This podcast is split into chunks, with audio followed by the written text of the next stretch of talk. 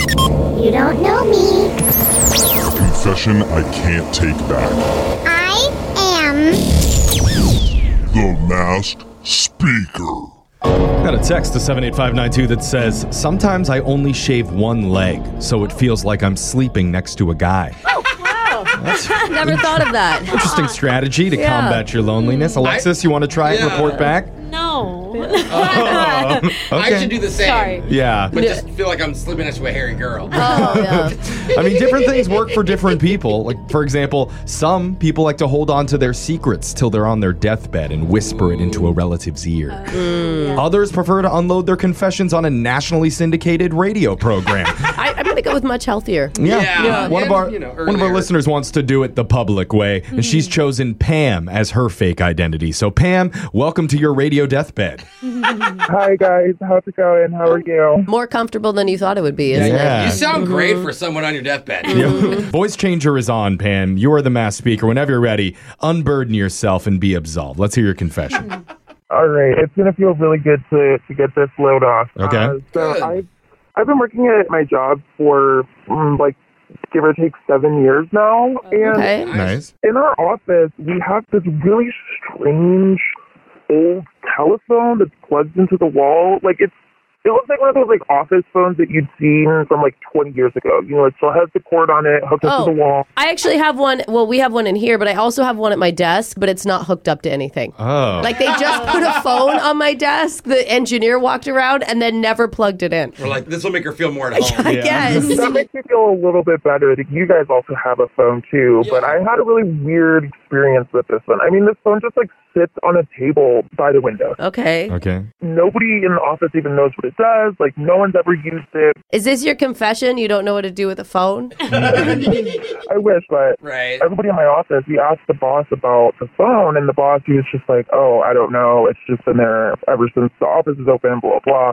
But he told us he was like, "But we're not supposed to touch it." What? Why? That's sketchy. And I'm like, "What's the point of having a phone?" plugged into the wall if it's not going to be used. Right. Yeah. Why pay that bill even if you're not Yeah. going to use it? So did you ask why you're not allowed to use it? Well, I did, and he was like, just don't. And was like, I got to go to a meeting. Just like always shrugs it off. You must be so curious about what it does or if it does Oh. anything. I mean, I would immediately get on it and call someone. Yeah. Like, Especially if right? they told Brooke not to touch it. She's Yeah. like, oh, I'm touching it. That's a little reckless, though. Exactly. And so one day I was taking uh, like a whole box of papers into the next office, and I accidentally knocked it over, Oh. and it started sounding this alarm kind of noise. Oh. From Are the you- phone? Are you talking about in the receiver? You put it up and it goes. "Beep, beep, beep." No, no, no, no, no, not that kind of alarm. And it wasn't coming from the phone. It was going off in our entire office. Oh. Oh. Shoot. This one was like very, very high pitched, and it was just like beep, beep, beep. Like Hmm. it would like beep three times and then pause and then like super, super high pitched. So everybody's looking around and obviously looking at me because they knew that I was the one that accidentally knocked it over. And everybody was like, "What is that sound? Are we supposed to Yeah. evacuate?" I imagine like a big countdown announcer in the background, like 30, Yeah. 29. This building will implode. right? I was like, "Do we stop, drop, and roll? Like, are we supposed to take cover?" yeah. So what did you do? I hung up the phone immediately, and then as soon as I did that, the alarm just stopped. oh. Like no one knew what to say. It was just so bizarre. yeah. So the second you knock it off of the receiver, the alarm in the building goes off. The second you hang the phone back up, the alarm stops. Yeah. So it's an alarm phone. Yeah. That's- Did you get in trouble? What happened next? Five minutes later, a guy that none of us have ever seen before comes into the office.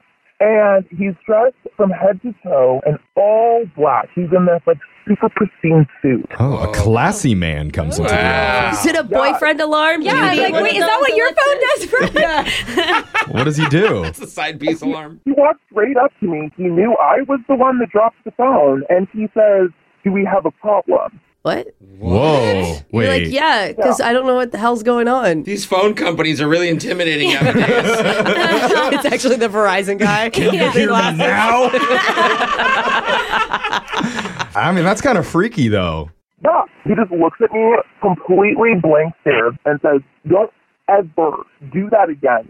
You've been warned. What? Whoa. Do you work for a drug runner? or something? Yeah, I was like, Yeah. What company is this? I mean, I thought it was an honest company, but clearly they're hiding something. Whoa. Wait, did you ever get to the bottom of the mystery, or are you going to leave us I hanging? would leave it alone, Brooke. I think your company's funded by the mob, and I, you think it's some sort of tax front to I'm- yeah, clean like, money? There's something illegal happening. I don't know what it is, but it was just so awkward after that moment. And we just all went back to work, literally didn't say anything about it. And then that happened maybe like a year and a half ago now. And I still work for the company, but after that, I was transferred to a different department. where you don't clean the cash, right? Whoa. Where you don't launder the money. right. Like, with no warning, they were just like, hey, Pam, we gotta, we gotta move you. And I, You know too much. You need to I think quit everyone this does. job. An alarm went off when you touch it. What do you think it's for? I don't know. I mean, is this company a secret front for, you know, like some sort of illegal operation? Yeah. Go with yes. Maybe that's like an emergency phone to let them know if the feds are here or something. Oh, I don't know. I mean, I'm so glad that you guys are changing my voice because what if that guy in the suit hears this? Like, Well, even with your voice change, he may remember the incident. Yeah. Let's push the phone on Brooke's desk off and see if anything crazy happens. If somebody weird Oh, shows maybe a up. politician will show up. Yeah. guy in a black suit. there you I'll do that for you, go. Alexis. Uh-huh. Thank you. Yeah, that- that is freaky, Pam. Text in to 78592 if you have a confession you've been holding on to. We can mask your voice, hide your identity, and make you the next mass speaker. Phone taps coming up right after this.